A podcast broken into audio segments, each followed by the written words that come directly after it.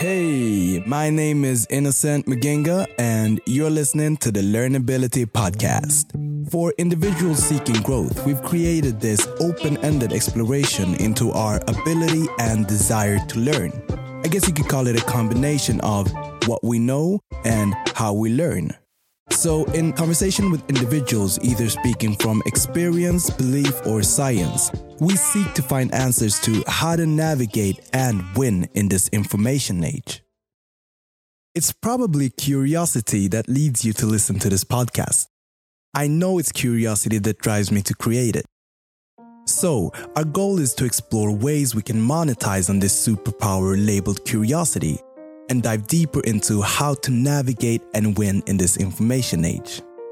Your spontaneous thought might be that curiosity is quite a mundane or insipid subject, and you're right in the fact that it's part of basic heritable characteristics. The premise of this platform is that these traits are the most important to study so that we can further our understanding of our behavior and make some proactive choices in our pursuit of achieving personal fulfillment. I just love the idea and it fits so nicely into who I am and, and definitely who I want to be and what I want to be associated with. Like I'm so interdisciplinary as a person. Like for me to actually connect people um, cross borders, both when it comes to people and topics, and you know that's that's where I want to be. And, and that's still my feeling. Like uh, it's been so tough at times to actually make it. Um, we have so grandiose ambitions, and we, we had like huge ambitions from the start. Um, we, we, made it into like one of Sweden's largest innovation conferences global from from start from scratch. That's amazing. I know, and we had like 1,500 participants last year. So, so we're not doing the lean thing, no. if you know what I mean. and it's been tough at times, but I still feel like this is where I want to be, and I really want to be part of building Gather long term. We've learned more about the human brain in the past 10 years than we ever known. We're still in the process of converting this science into applicable knowledge. What's your IQ score? Intelligent quotient tests are indicators of something, but we still haven't defined intelligence. So, how much should we lean on these indicators? How do they help the average individual in our day to day quests? And what do they really tell recruiters about an individual's potential? The popularization of emotional intelligence quotients, EQ or EI, by Daniel Goleman through his book Emotional Intelligence Why It Can Matter More Than IQ gave us a more diverse representation of general intelligence since it took to account our social, emotional, and moral abilities. A great indicator of interpersonal skills and self awareness, which is useful, but far from the full picture. So, where do we go from here? What are forward thinking companies of this modern era looking for? What are the most successful entrepreneurs repeatedly accrediting their success to?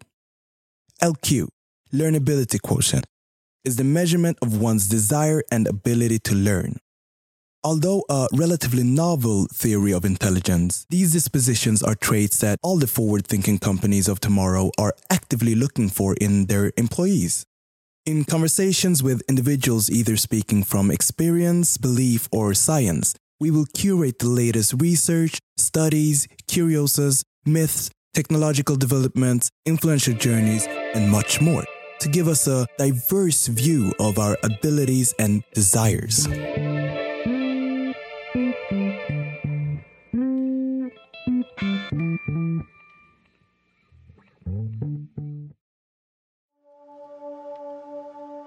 As far as we know, we humans are the only species able to be self aware. Although this, for the most part, is a positive phenomenon, there are some downsides to the fact that this enables us to worry about the future. So we know the future exists, but we don't know what's going to happen in it or which part we will play.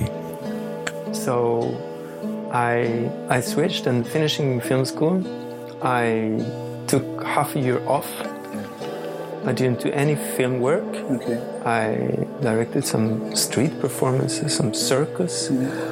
Um, and I went fully into, because I hadn't, I went fully into living a yogic lifestyle, quitting uh, all meat, alcohol, coffee, And um, so I'll try that. I'll try that. And that's what I'm still doing. from that, I'll try it out. Yeah. Till today. Yeah, I'm, I'm, I'm still trying it out. And it works uh, really good. It uh, continues to give me new positive challenges. In other animals, unpredictability or uncertainty can lead to heightened vigilance. So imagine kicking into survival mode at the first sight of fear fight or flight. But what's unique about humans is the ability to reflect on the fact that these future events are unknown or unpredictable. Yeah, I think I, I'm, I'm not very optimistic, uh, to be honest. And uh, I think So, uncertainty itself can lead to a lot of distress by keeping us in a constant survival mode, thinking it's flight or fight everything. sort of more sort of forceful. I need to get this done, short-term, goal-oriented things. So, that's really simplifying it and looking at it from an evolutionary perspective. And to bring that into the information age of today, we could and probably will touch on the media climate which some say on a broad scale capitalizes on this fact by feeding us with information that adds to this distress in order to monetize on our fear of the unknown. Delivering the news is a sacred responsibility. It's telling us the important things we need to know. It shouldn't be a race to the bottom over who can attract more eyeballs with titillation. If it is, let's just get it over with and show porn in the last segment. We all constantly consume information, but the question is if we do it consciously with set expectations, spaced repetition, and analysis, for example, or if we're stuck in auto consumption. Our brain is only 2 to 3% of our body mass, but uses 25% of our total energy. Are you feeding it with the right informational nutrition, or do you suffer from infobesity? And how can you make sure that you retain more of the information you proactively choose to consume? Input equals possible output. It's really all about open mindedness and asking the right questions. And to get the right questions, I would need all of you listening to get involved. What are your thoughts, questions? What myths have you heard about learning? For now, you can get in contact with me through my Instagram at Innocent Mugenga. That's I N N O C E N T M U G E N G A. To end this podcast is Jonathan Levi, live from the TED stage. What if schools taught us how to learn? The way that we learn is broken. Okay, it's not quite broken because broken would imply that it was working well to begin with. But it is inefficient and it's ineffective and it's really hopelessly outdated. I mean, sure, it's gotten us to where we are today, and with enough effort, it does get the job done. Sort of. But let's face it, the way that we actually learn new information has not changed since the advent of character based writing systems. Now, at the same time, we're faced with exponentially more information than any generation ever to come before us. Now, on top of all of this information overload, our lives and our livelihoods have become inextricably linked to rapid and lifelong learning. Most of us will change careers at least a few times throughout our lives, and even if we don't, we'll be forced to grapple with an ever growing body of knowledge in our respective fields. If you don't believe me, ask any doctor or any programmer just how much of their daily work revolves around innovations of just the last 10 years. So, what if we could learn as rapidly as society progresses?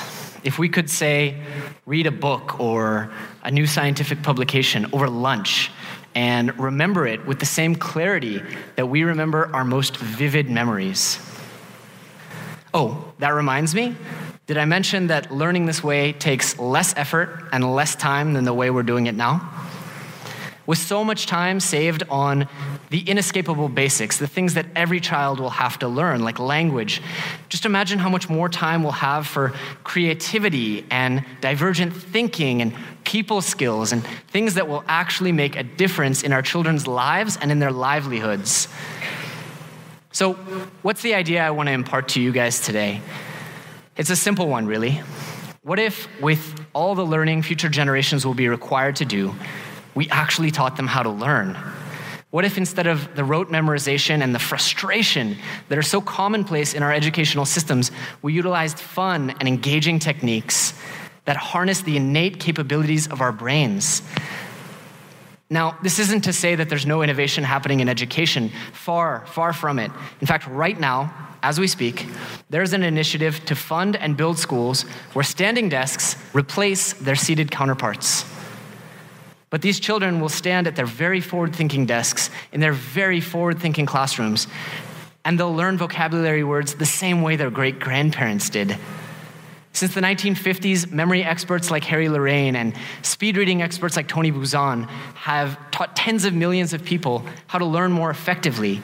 And yet, I'm not aware of a single education system that's implemented a single class in learning practicum, much less a series of classes that follow children through their education and through their intellectual development the same way that math or history or science do. Nowhere in the world are children learning to build memory palaces or dual encode their thoughts with visual symbols or to get rid of that voice when they read. With public school budgets constantly in jeopardy and ADD medications among the top prescribed and abused substances in the world, shouldn't we find a better, less broken way to overcome this information overload? The techniques and strategies are out there and they can be taught to anybody in a matter of weeks or months. So let's do it. Let's teach everybody, young and old, not just what they need to learn, but also how they need to learn. If you ask me, our future depends on it. Thank you. Oh, yeah, by the way, don't forget to subscribe. Thank you.